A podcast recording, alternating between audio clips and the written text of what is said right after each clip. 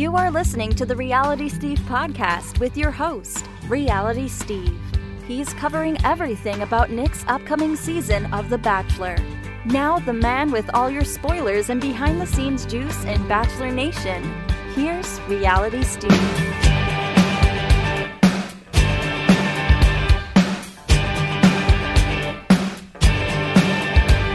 What's up? Welcome to podcast number three. I'm your host, Reality Steve. Thank you for tuning in, and thank you for tuning in to the previous two podcasts. I really appreciate it. And if I may ask you, not beg, but if I may ask you to rate and review on iTunes, it definitely helps. It's not mandatory, but it definitely helps um, your status as an iTunes podcaster and it will help going forward. So, uh, any feedback as well, you want to email me at steve at reality steve or send me a tweet at reality steve. Not too much of an Instagrammer, as you can probably tell by now. But anyway, uh, for podcast number three, we got a few things on the docket today. One of the things I'm going to talk about right off the bat is the Josh and Amanda situation. Then I'm going to move on to some spoilers for next season, spoilers that I have not given you yet. So I will reveal a couple in today's podcast. Obviously, I still have the episode by episode spoilers coming out, but this is going to be almost like a tease for the episode by episode spoilers as I give you some information on dates and eliminations that I haven't given you yet. I have teased a couple of these things, but now I will give you the actual answers to them. And then we'll round out today's podcast talking about some television shows that I'm currently watching. Um, Survivor that just ended, my thoughts on that. Designated Survivor uh, on ABC with Kiefer Sutherland. As you know, I'm a huge, huge fan of the television show 24 with Kiefer on it.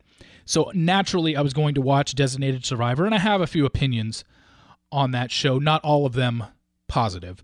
And a couple other things that I'm watching that I will get to. But let's first start off with the Josh and Amanda situation. They are broken up. As of me recording this podcast, they have not released an official statement. So if it does get released by the time you hear this podcast, obviously that won't be addressed in this.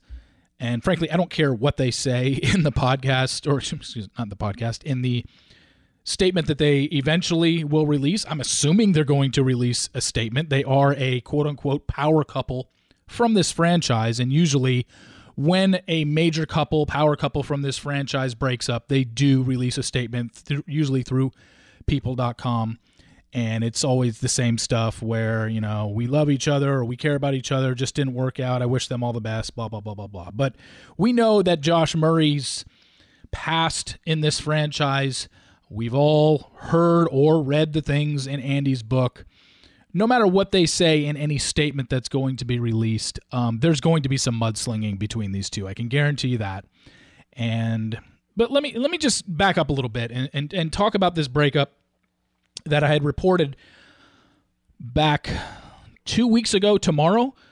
Um, was the first to report that you know, John, look, everybody, you know, I hate to be the bearer of bad news on this, but Josh and Amanda are broken up. And obviously, I got a lot of questions about that because the the night before I had said that, they were at Becca's blog launch party at the mansion, and that was when she had the infamous Taco Bell Instagram story of recording Josh when they were at the drive-through, and Josh just had this look on his face like he wanted to murder somebody. And I came out the next day and said, "Look, they're they're broken up." Um, a lot of stuff since that happened, but the main thing was I was going to stand by my sources. I knew they were broken up, but I couldn't sit here and say like, well, this is when they're going to officially make the announcement or why are they still possibly hanging out because there were a couple sightings of them on social media. Of course, it was only on Josh's social media in case you weren't paying attention to that because from the day that I posted Amanda's and Josh's breakup, have you noticed that not one post on Amanda's social media, Twitter, Instagram, Facebook, Snapchat, Instagram story, she never included one picture, video of Josh in her social media outlets. Not one. Josh did a couple with Amanda, but it was just so funny because Amanda was sitting there I think two days after I posted it that Thursday, they had lunch in Laguna Beach. I don't remember if you saw Josh post that picture. That was on his Snapchat of them at lunch, you know, took a selfie together. Yet on Amanda's Snapchat, she posts on the drive to Laguna Beach. She posts when they were sitting at lunch and she just takes a panoramic view of the ocean. Yet Josh is sitting right next to her and she never posted a picture of him. I think it was obvious. I mean, it was to me. I mean, I, I knew that they were broken up, but it should have been obvious to a lot of you what was going on there. Um, no matter what Josh said, I didn't buy it. I didn't care what he said because none of it was true. He was trying to save face. I don't understand why he did that, considering Amanda wasn't reciprocating it. And you could say, well, Steve, maybe Amanda didn't want to share her relationship life with social media. And to that, I just laugh furiously because let's face it, Amanda Amanda Stanton has done nothing but post pictures of Josh and her kids and Josh and her kids and her and Josh since the Bachelor in Paradise finale back on September 8th. And that's I think one of the biggest issues I have with the two of them. And obviously this is this is my opinion. I've never had children before. I've never been married before, so maybe this is coming from a different place. Maybe you don't agree and that's fine. But here's my thoughts on the biggest issue I had with Josh and Amanda. Outside of the obvious of, look, I think you guys jumped into it too early. Amanda saw a bunch of red flags. Plenty of people in Paradise were telling Amanda exactly what to look out for, and she knew that there was a book out there, but she chose not to believe it, whatever the case may be. But I think my biggest issue in the whole Amanda and Josh relationship is how soon she went to the social media with Josh and the kids. I think that was, to me, completely disrespectful to the father of her children, her ex husband, Nick. My thinking is that we heard her talk about Nick, not mention him by name, but we heard her talk about him on Ben's season, where she didn't depict him in the greatest of lights. Apparently, just cheated on her, was seeing other women behind her back. So, and that's fine if she if that's what he did in their relationship. I don't know if it's true or not. Um, I I've heard the same things you did that that's the way it was, and she was at home with the kids a lot and he didn't take care of the kids as much as nearly as much as she did and that's fine. And if she wants to throw him under the bus on on Ben's season for that she has every right to. I I wouldn't have done it if I were her but that's her decision. However no matter how you feel about your ex-husband he is the father of your children. And Bachelor in Paradise ended filming June 26th started airing beginning of August, and the finale aired September 8th. So from June 26th until September 8th, we know Amanda and Josh were spending time together. We saw it on Instagram, we saw it on Twitter. People were seeing them out together. Josh was hanging out with Charlie and Kinsley, and it was obvious that they were together. And it was spoiled that they were together. They had spent those two months together. So when September 8th rolls around, and they can finally go quote unquote public with their relationship on social media, both of them can say, like, yes, we are together, we are in love, and whatever.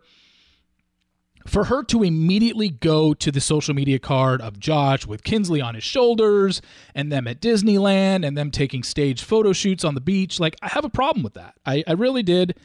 I thought it was too much. I thought it was completely disrespectful to the ex husband. He is her father, he is their father not Josh.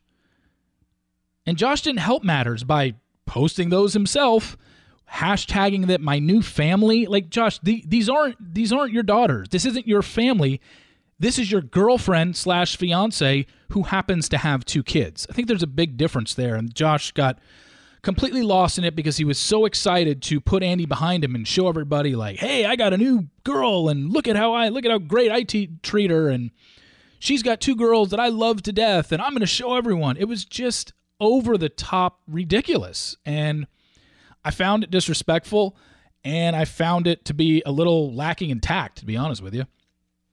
Josh seems to be so hell bent on repairing his image that he knew by posting pictures with his new fiance's two little cute girls that people would kind of forget the Andy stuff. And frankly, we didn't. At least I didn't. I didn't buy any of it that he was posting. I didn't care what he posted because if Josh and Amanda had been dating for two or three years and gotten engaged and, you know, he had spent a year, two years, possibly three years with these girls, Then you can do the the photo shoots on the beach. Then you can do the hey, we're at Disneyland and we're such a great new family. 2 months? Really? Josh, you barely knew these girls and you were so anxious. And Amanda too. I'm not they're equally at fault here for this breakup, but to immediately go to that card and immediately take to the social media to tell everybody what a great new family you have and you're you love the two new girls and you're at Disneyland every other day and you're snapping every 5 seconds. Like it's just it's excessive. And I've said this repeatedly in my column. You know I've said this numerous times. And I find it to be true to me and this isn't for everybody but to me the more I see couples flaunt how much they're in love on social media, the less I believe them because you don't need to do that. It just is unnecessary. And it seems like you're trying to prove yourselves to the public. And we know, especially with these couples and the way the track record is of this franchise, it is certainly something that these people will try to do because they have to probably have a little more convincing of the public that they need to do as opposed to your friends down the street that are now dating. They don't need to go on social media and constantly tell everybody how much they're in love and every time they're at dinner and every time they're hanging out at the apartment watching Frozen with the girls. Like it doesn't need to be done that way for a normal couple and I know that they're in the public eye and I know they shared their relationship on Bachelor in Paradise so they feel some sort of I don't know obligation to share it continuously after the fact, but you go to Amanda's Instagram, you go to Josh's Instagram since September 8th, and it was excessive. It was over the top, and I found it disrespectful of what she did to her ex husband. It's just, it's too much. You don't flaunt your new boyfriend that you've known for two months, that you barely, still barely know, and allow him to tweet and Instagram the things that Josh did. It was just too much for me. And frankly, when the breakup announcement was made by me a couple weeks ago, I don't think it was, you know, really surprising to anybody. But it's still a situation where you're dealing with two people that were on a reality show and the total amount of time they basically were together were, were six months. So Josh and Amanda last six months. And this past weekend, I had said I had found out information on Saturday that it was officially it was definitely done. Obviously, I knew it was done, but on Saturday, I if you've looked at my Twitter, you saw that I tweeted out that these two were definitely done and that Josh was moving back to Atlanta the next morning. And then what did we see yesterday morning? We saw Instagram story and video of Josh in his car driving back with Sable. So that proved to be true yet again. And the crazy thing was was just the reaction. And I and I say this a lot, and you know it it is what it is. But you know the reaction that some people have to the couples on this show, it's just something that I can't comprehend and I'll never understand. And to see people commenting under Josh's picture about, you know, oh my god this is my cu- these are my couple goals and oh my gosh you two should stay together. Oh my gosh i'm gonna die. I'm crying. Like I- i'm seriously i'm not being flippant here and i'm not putting on a bit really like think about what you're saying you're you're talking about two people that you don't know at all that you've never met probably will never meet will never talk to, will never become friends with, and you're crying that they were together six months and you broke up and they broke up. Like, really? Like I said, it's just something I can't wrap my head around. And whether or not that makes me cynical or whatever, I, I just think it's called being realistic. Every single one of these couples, like, I'm not happy to announce that Josh and Amanda have broken up. It doesn't I don't get any pleasure out of it. All I'm is the middleman. I'm I my job as reality Steve is to give you information about the show that I know. I knew that Josh and Amanda were broken up, so I reported it. I never said ha ha ha. I never said told you so. It was going to happen, even though I mean this was something that I think a lot of people saw coming. So uh, it doesn't behoove me to say that. I'm just reporting what it was. I'm just reporting what I knew And to be the middleman in a situation like that and have people you know somehow be mad at me for for telling you what is going to what you're going to see. I mean, it's no different than me telling you the spoilers. It's just here's what you're going to see. Except Josh and Amanda's what you're going to see with Josh and Amanda is basically going to be a, a statement being released by them to some media outlet. But it was uh it's really disturbing to see some of the comments. Uh just overall, whether it was to my tweet or whether it was to Josh's pictures.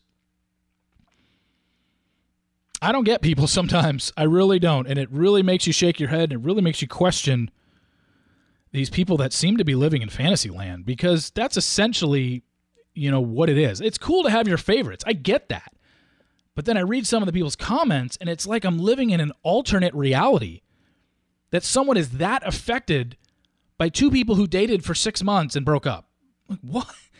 Just think about that for a second. It, it truly is amazing. I just don't know how people can care uh, that much about a couple that they don't know.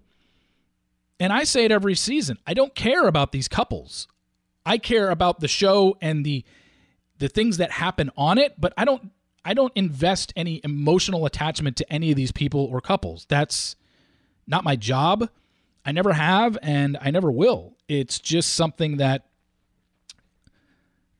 comes with the territory of being who I am and what I've established on my website. It's just, hey, I'm here to report what I know, and I will pass it along to you when I know. And here it is Josh and Amanda are broken up. There. And now, if you ask me right now, what are the reasons? What what happened to these two? Are they going to get back? Like,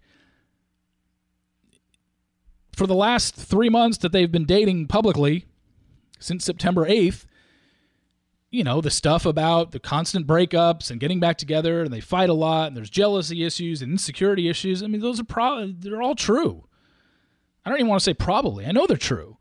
But I'm not going to sit here and go into details about Josh and Amanda's relationship. It's it's over. I don't want to there's no reason to dissect where and why it went wrong. I just gave you my thoughts on exactly how I felt. I thought the I thought the social media stuff so early in the relationship was just wrong and disrespectful to the ex. And that's my pretty much my bottom line opinion on these two. And I'm sure Amanda will get a boyfriend in the near future. And I'm sure Josh will get a girlfriend in the near future. I just hope they learn from this and they don't immediately make a social media spectacle of their relationship. Will it happen? Will it not happen? I guess time will tell. But um, I hope both of them learned something from this because if they didn't, you're probably going to repeat the same mistake you did. And that sucks for them. And it sucks in general. Breakups are not fun. Breaking up when you're a public figure, I'm sure, isn't fun either. Man has been broken up for two weeks and yet hasn't acknowledged it, nor bothered to put a picture out there about Josh, even though she did it nonstop from September 8th until the breakup. So, you know, it sucks, but we move on. Like, Josh and Amanda are done. There's really no reason to talk about them much anymore. Obviously, there will be stuff coming out in the media, I'm sure. Um, Josh now has two public engagement breakups, not to mention a third appearance on a television show, famously single, that didn't portray him in the greatest of lights. So we'll see if it gets better from here. But I have a feeling, and I don't know this uh, for a fact, but I, I don't think no matter what they say in a public statement, tabloids are going to dig. And tabloids are going to find people in Amanda's camp and they're going to find people in Josh's camp that have something bad to say about the other person. It's coming. Expect it.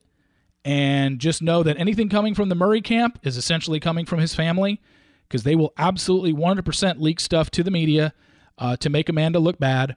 And then I'm sure they'll get to Amanda's friends who'll have some not so nice things to say about Josh. Hell, even in E Online's story over the weekend, they said the breakup was because of Josh's temper.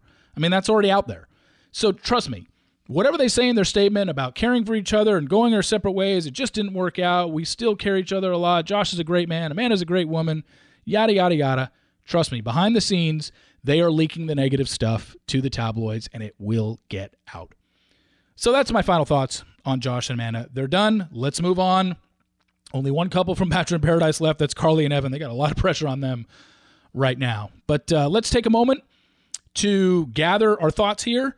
Um, told you everything I wanted to about Josh and Amanda. Now let's move on to some spoilers for a second. So I gave you the episode one description. I did watch it last week. Typical episode one. There's only so much you can do in that first episode, you know? I mean, the girls, you have the introduction of Nick as the bachelor, you show his background, you show intro videos of the girls, you have 30 girls getting out of limos, that takes up time. You got a cocktail party and you got a rose ceremony. There's only so much you can do in the first episode. So it's just a matter of who are these people, who who gets some airtime in the first episode, who you, who can you tell he connects with in the first episode. But everything I laid out in my column last week is what you're going to see. It's not a you know a guess or a speculation about what you're going to see. Like I sat there, I watched the episodes, I took notes, and said this is what you are going to see. So you have your spoilers for episode one outside of the rose ceremony part of it, because honestly, right now I don't know the eight that go home. I know about five or six that definitely are, are gone the first night, but there's two that I don't know, which carries over into other episodes. And it's like, well, if they made it to two, did they make it to three? And if they got eliminated at two and it's somebody different than I had getting eliminated at two, it's like, all right, well, where did I screw up there? So, like I said, I've got everything from final nine on. It's the earlier earlier episodes that I'm working on right now to try and get to you with all your dates. Well, the dates I have pretty much covered. It's um, the eliminations and exactly when they happen. Because sometimes it's not even good enough to say, hey, so and so goes home episode three. Because if I say they go home in episode three and they actually get eliminated during the episode in episode three, as opposed to getting eliminated at the rose ceremony, it's almost like I'm wrong. Which I guess if you're being technical, I guess it would be wrong. But you know, I try and get you as as detailed as I can. But also last week I did give you some things in my column that teased some of the things that you will see this season. There's going to be two two on one dates. Both are filled with some dramatic. There was a pool party on Nick's birthday during filming. That was the day of a rose ceremony. Uh, one girl got eliminated on her two on one date that came back after her elimination to give Nick a piece of her mind. Um, I believe there is a rose ceremony where no one gets eliminated. Uh, people getting eliminated before rose ceremonies. There's, as of right now, I know of four, but since I don't know every elimination, there obviously could be more. Uh, a group date where the winning team gets extra time and the losing team has to go home, but that gets changed because the losing team is so upset and Nick ends up keeping all of them. Let me answer a couple of these for you right now. So here is exclusive. That's my exclusive uh, breaking music right there. Let me answer a couple of these for you right now. There will be two two on one dates this season. I can tell you right now, the first two on one date happens in New Orleans. We know that what's her face? Uh, Rachel has the first one on one date in New Orleans and obviously gets a rose. She that's where they do dancing in the street and they go see a private performance by Lolo or Lola, whatever her name was. I think it's Lolo. Um, then there's a group date, and then there is a two on one date. That two on one date in New Orleans, not being reported anywhere else. So please credit the podcast or my site uh, with reporting this first. That the two on one date is between Corinne Olympios and Taylor Nolan. Obviously, knowing that Corinne got to the final four, Taylor is the one that is eliminated on the two on one date, and she is not happy about it. She's the one that comes back not later on in the episode, apparently later on that night, and basically goes off on Nick. And as we know, Corinne is the villain this season. I don't know the exact words that Taylor says, but I'm sure it surrounds the fact that how can you keep a girl like Corinne around and not me? You're being fooled by her. You know, you're losing sight of this. She acts one way around you, or, and then she does around us. But yeah, Taylor is the one that actually gets eliminated in New Orleans on the two on one and comes back to give Nick a piece of her mind. And apparently it's really good. Like, goes off on him. The next two on one date is. Well, let me pull this up again because I almost forgot it off now that I think about it. Hold on. Sorry about that. I should have had this prepared and ready to go. Let's go to my Microsoft Word, Nick Spoilers. Oh yeah, yeah. Sorry. It was um actually the very next episode. Yeah. The very next episode, they go to yeah, episode 4 was Wisconsin, episode 5 New Orleans. Episode 6 they go to St. Thomas and there's a one-on-one who I will fill in for you. I actually have pictures of that one-on-one date that I have not posted yet. There is a group date which we will get to in a second. But I first wanted to get to the second two on one date of the season.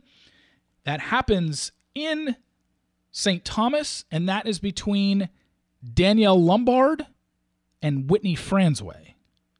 So they get the second two on one date of the season.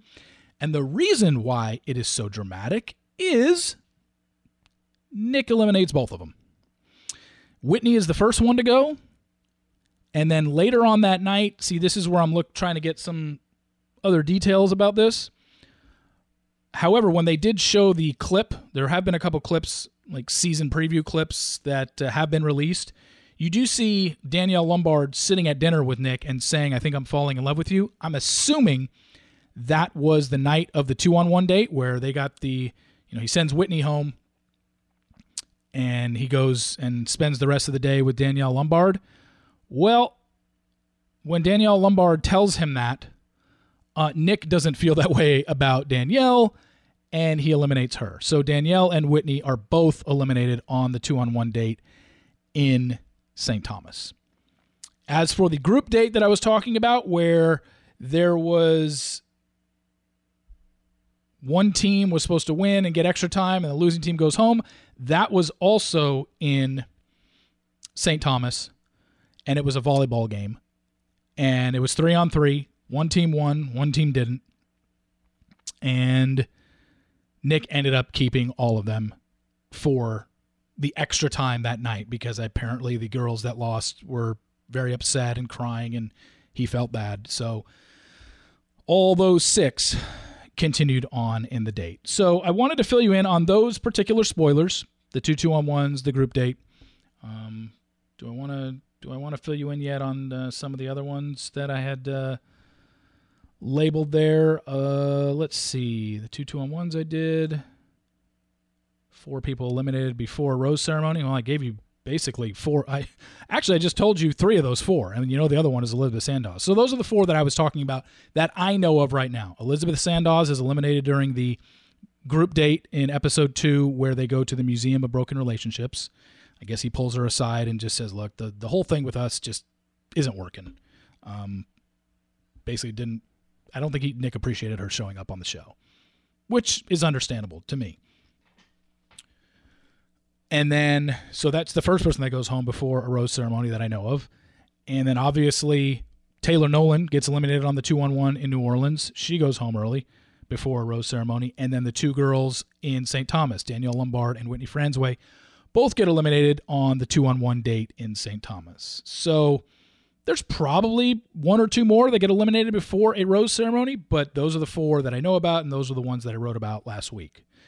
And then I told you about the group date where they get extra time. So those are some spoilers I wanted to fill you in on real quick before we get to the episode episode episode by episode spoilers, which I've got uh, two weeks to get you your answers. If not, I'll fill in with as much as I can and just know that anything I don't have is in episodes two, three, f- and four. Because from episode five on, no, sorry, episode six on, I know who's left. Episode five, I'm still not sure the exact amount that went to New Orleans. Once I know the exact amount of girls that went to New Orleans, I'll know who got eliminated just by process of elimination. So, wanted to fill you in on those and give you some spoilers before you actually got your episode by episode spoilers. So, how about that? The podcast, the first time ever I've revealed something on a podcast before it hit my column. What a great guy. Thank you very much. I appreciate that. No, I appreciate all the love. No, seriously. No, sit, sit, sit, sit down. Sit down, please. You don't, have to applaud for that. No, no, no. It's okay. Anyway, uh, moving on to our last segment, I wanted to talk about some television shows that I'm watching right now, keeping an eye on some things. And some may interest you, some may not. So whether you want to continue to listen, that's up to you. But I want to talk about three shows right now that have piqued my interest. Obviously, I watch Survivor every season. It's my favorite reality show, has always been my favorite reality show. And I can imagine will probably always be my favorite reality show till the end of time. Also, Designated Survivor with Kiefer Sutherland. And I want to talk very briefly about Nashville. But let's start with Survivor, whose finale aired last week with Adam winning in the final tribal 10 votes to nothing. And for those who maybe have been following along with Brian Fisher's column that I post usually every Friday, I just posted his finale recap. It's very long. Um, I posted it today and hope you can go check that out if you are a frequent reader of Brian. Uh, there is some interesting information at the bottom of his column, the very last few paragraphs that kind of go into a little bit of detail. I appreciate Brian kind of opening up something that I had known about for a while. Um, and talked to him about, explains why he wasn't around writing last season of Survivor, and talks a little bit about where he's at in his life right now with him and his family. So um, I'd appreciate you reaching out to Brian if you are a reader of his, if you are a fan of his, and just giving him your support. Um, maybe sending him a message, uh, tweeting at him, maybe sending him an email, whatever the case may be. But um, you know, it is the holiday season. Not everybody has great holidays, and I think if you read Brian's stuff today, you'll you'll see where he's at. And so, if you could tune into that, read that, and uh, give Brian uh, your well wishes going forward. But as for the finale itself, I didn't have a problem with Adam winning as much as as much as Brian did. I just think this game has changed from what it once was. I think a lot of people know that because there's been so many seasons, there's been a lot of tape to watch of past seasons and how certain players played. And I think Adam did a fine job. He won challenges, he maneuvered, he put people on the jury, but didn't put them on the jury to where they were so pissed off at him that they didn't want to vote for him in the end. I mean, hell, he had a clean sweep. Did I think he was going to go 10 0 in the final tribal council vote? No, I didn't at all.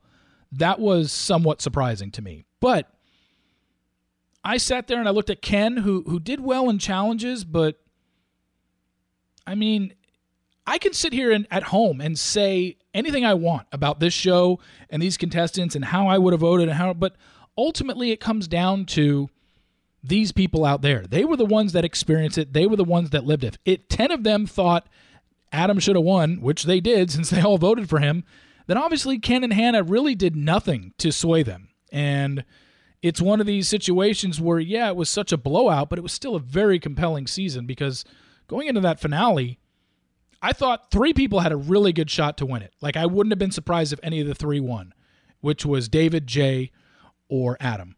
If any of those three won, I would have been like, I'm fine with it. I thought Ken and Hannah probably were, or, or actually, I thought, I thought Ken Hannah, Ken Hannah and Brett were probably. I would have been mildly surprised, but I wouldn't have been flabbergasted if they won. But Jay, David, and Adam going into that finale, I had no clue because a lot of it depends. Like you know nothing going into the finale. You have no idea who's winning a challenge and who could possibly be voting out who, and there's so many X factors you just don't know. It's almost like you have to sit there and be like, okay, if this person wins the challenge when there's down to six people and they are immune and they have immunity, who would be next to go? And you don't know if who found an idol or anything like that. So it's very hard to predict that show. I just going into the final once it was down to Ken Hannah and Adam, I knew Adam was going to win. I didn't think he was going to win 10 nothing though. But I don't have a problem with him. I, I think he he played a great game. Didn't upset a lot of people. Obviously, his the the backstory with his mother played a huge role, and I'm sure it had an influence at Final Tribal, but I don't think it had an influence over him winning. I think he was going to win anyway. I think maybe it garnered him one or two more votes. Maybe he would have won 8 2 if he didn't tell that story. 9 1. Maybe that put him over the edge, but he was going to get six votes out of those 10, no matter if he told the story about his mother or not. It was just inevitable. He played too good of a game. He didn't piss people off. And that's what it's come down to. It's why I found Survivor to be the most interesting reality show out there. It's always something that I've been fascinated by because the winner is determined by the other people that play the game with you who you put on the jury. So you have to play a well enough game to where, yeah, you eliminated people, but you didn't piss them off in the process. And that's not an easy thing to do sometimes. And it's why Russell Hantz didn't win his first season of Survivor. Is he maneuvered and blindsided people and they didn't vote for him in the end because they were pissed off at him. And the ending of the show has always been weird to me because I don't know if you know this. I think if you're a diehard Survivor fan, you know they filmed seasons back to back. This season of Survivor, Millennials versus Gen X, was filmed in April and May of earlier this year. So literally, these people have waited nine months to know this result, and people have said, well, what if they waited until the actual live finale for these people to actually watch the show, the jury members to watch the show play out on TV, and then make their vote? And I think there could be a case made for that, but I don't think it's going to be a strong case just because Uh, there's too many things that can happen. There could be money exchanging hands. You could be buying people off, buying jury members off in the nine months before that finale airs, that live finale.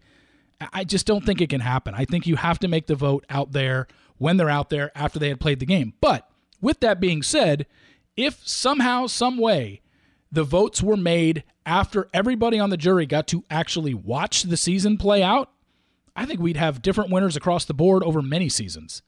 I think that's the one. If there's an issue I have with this show, it is the fact that you vote right when the game ends when you're playing it, as opposed to not everyone out there gets to see what we get to see. Us as the viewing audience get to see a completely different show than the people that played it and it's it's a really weird dynamic. I just don't know what the solution is. I do think it's weird that they get to vote right away and not watch the show and not see how some people may have acted or some people may have made some good moves that they thought, wow, this person made a really good move, but then they want to watch it back when it actually airs on TV. They're like, that wasn't really a good move at all. And so that would have maybe changed their vote at the end. So that's something that I've always thought about Survivor. I just don't know how you really change it because you can't wait till the live finale to have the jury vote. There's too many things that can happen. These people all talk. They were done filming in May. You really think every single one of these jur- Adam knew he won because he talked to jury members and they basically told him, "Yeah, I voted for you." So he had basically counted up the people that gave him votes and he knew he was going to win. So it, there's that. It's just one of these things where I don't know how you do it. I don't know how you change it. And I just know that if you were to have the vote later on where the jury could actually see the show, I think you would have some different winners in the past. But off the top of my head, with 33 seasons, to sit here and say, like, okay, let's go season two. Who won this? Do I think it would have won? It would have been different if, you know, I'm not going to do that. That would take years. And plus, I'm not as much of a diehard. Someone like Brian Fisher, I guarantee you, our Survivor recapper, Brian Fisher, could probably do that and tell you who he thinks and probably would make a good, compelling case of who he thinks would have won if the jury voted in real time after he had watched the show. Moving on to the next show is Designated Survivor on ABC. It's Kiefer Sutherland's show where he becomes the president of the United States after the Capitol building is blown up in the first episode. And I've had people ask me my opinions on this show because they know I'm a huge Kiefer Sutherland fan based on my obsession with the television show 24. And I do like Designated Survivor. I will absolutely watch it until the last episode airs it's just so similar to 24 to me that I will never like it as much as 24. It is like it is I, I, sit there and I watch it and I'm like that's basically just Jack Bauer in a suit. He talks the same way he did on 24. He has the same facial reactions, the way he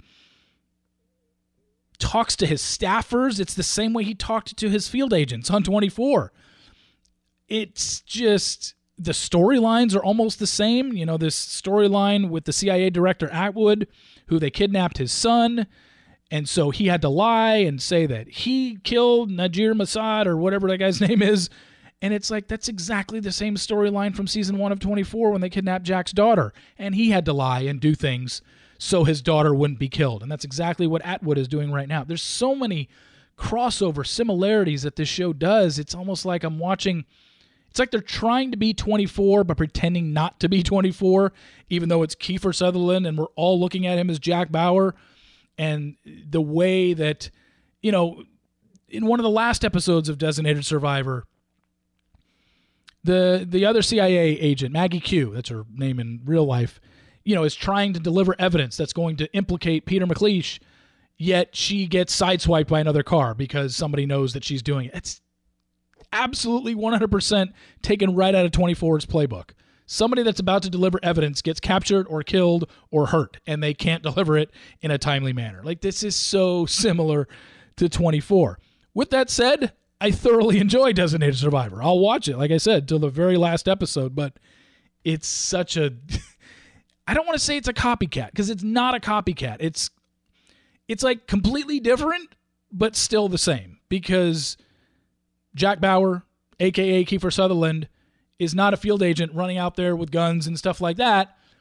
But yet here he is as the president of the United States, and he knows so much for a guy that was basically on his way out, and he was the director of housing and urban development. Yet they they throw him into the presidential role, and he seems to know a lot of stuff about being the president for having been newly, you know, indoctrinated, inaugurated in, or elected in, whatever the whatever the phrase I'm looking for is. But it's a good show. I enjoy it. It's very suspenseful. There's a lot of storylines going on, you know, between his family, between the CIA, between his staff. It's very similar to 24 in that way. Obviously, not done in real time like 24, but it is a situation where it's like, okay, it's almost like I sit there and I go, I've seen this before. Almost like Homeland. Homeland is written by the same people who wrote 24. And the first few seasons of Homeland is like, God, I've seen these storylines before. Same exact thing, just with different characters. Instead of Jack and CTU, I'm dealing with Claire Danes and the CIA. It's the same thing. But I still like the shows. But since 24 came first, 24 will be it for me. Like, that's the show for me. And I don't think any one of these shows is ever going to pass it. So, those are my thoughts on Designated Survivor. Um, I can't believe it doesn't come back till March. I got to wait till March to see the next episode. I'm going to forget these freaking 11 episodes that just aired. But guess I got to wait till March and find out who got shot at the uh, Capitol building as the last episode went faded to black. Uh, the gunman from the window shot somebody. I don't even know who was aiming. Was he aiming for MacLeish? Was he aiming for Kirkland? I, I don't. Kirkman? Is it Kirkland? Is it Tom Kirkland or Kirkman? Like I've watched 11 episodes of Designated Survivor. I don't even know Kiefer Sutherland's character name. I think it's Tom Kirkland. Yeah, it's Kirkland. It's not Kirkman. Yeah, Kirkland is the president. But uh, very compelling stuff. I like the edge of your seat dramas. I've always liked those. It's just when I watch this, if any of you that watch Designated Survivor have seen 24, you've got to agree with me on this, right? Like, please let me know. I can't be the only one that sees the similarities and sees that I'm basically watching Jack Bauer in a suit. It's just uncanny how he has the same facial expressions, same speech patterns, the same way he talks to people. You know, when when Nezhad was killed in jail and he's walking with his staffer and he look, turns to him and says like we had somebody in federal prison that was just killed under our watch. How does this happen? Exactly what he says at CTU is almost word for word we had someone in custody that got killed. What happened? Obviously, I didn't say it in Kiefer's voice. He has a way of saying things that make you be like, "Wow, that was that sounded serious." So yeah, so those are my thoughts on Designated Survivor. And finally, let's talk about Nashville real quick. Uh, a, a, favorite show of mine that has moved to the Country Music Channel starting in January. However, they aired the first ep- the first hour of the first episode that's going to air in January. I think I think it starts January fifth on the Country Music Channel. It's going to be a two hour episode on January 5th. However, the first hour already aired on Country Music Channel this past Thursday, and then they're just going to run that first hour again along with the second hour on January 5th. And good show. I've always liked Nashville. I will tell you this if you watched Nashville on ABC and you recorded it every week, you have to go to CMT's channel and hit record on Nashville for it to start recording the series on the Country Music Channel. If you just think it's going to cross over like most shows do, you know, it picks up the next season. Like The Bachelor, I just have set to record The Bachelor, and it records it every season. I don't have to go right before it starts on January 2nd and go in and hit re record. However, because Nashville, for whatever reason, is moving, well, we know the reason it moved, but I'm saying for whatever reason, it's not transferring over from ABC, where you had it set to record, to Country Music Channel. So if you are a Nashville fan, you need to go to this country music channel and set your record to Nashville starting January 5th, or else it won't record. It's not going to transfer over if you already had it set to record on ABC. I already had a friend already that um, didn't do that and missed the first hour. Um, but from everything I've read on the uh, Country Music Channel and from their spokespeople and from the new showrunners of Nashville, because they were on ABC, it was almost mandatory because ABC's programming is like that. Designated Survivor, all of Shonda Rhimes shows, they love the cliffhanger. They love always having scandals and multiple storylines and that's why Nashville always seemed to have cliffhangers and scandals and stuff like that. Because they're moving to the Country Music Channel, I heard that it's going to be much more uh, music related and it's going to be much more in-depth look at the characters as opposed to every episode ending with a who done it or you know what's happening next and stuff like that. It's not necessarily going to be cliffhanger television like you see on the how to get away with murder and scandal and Grey's Anatomy and Nashville when it was on ABC it just seemed like every episode had some major bombshell.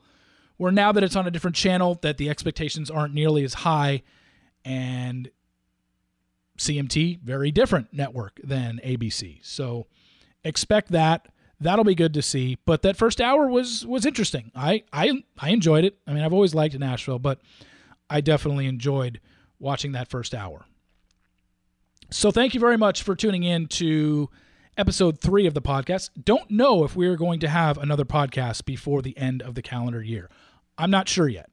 Maybe I'll do after I release the episode by episode spoilers. It's possible I come on and do a podcast and kind of talk you through some things. I really don't know yet. So, if this happens to be the last podcast before we start our weekly podcasts on Thursday, which would be January 5th, then enjoy these last two weeks of listening to this one, maybe getting caught up on the first two if you didn't see it. But please, if you do, listen, please take the time to rate and review on iTunes. It'd be much appreciated on my end. So thanks again for tuning in to episode three of the podcast. You can follow me on realitysteve.com.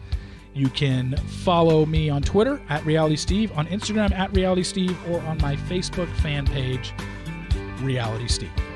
Thanks for tuning in. I appreciate it, and we will talk to you soon. Good night, everybody.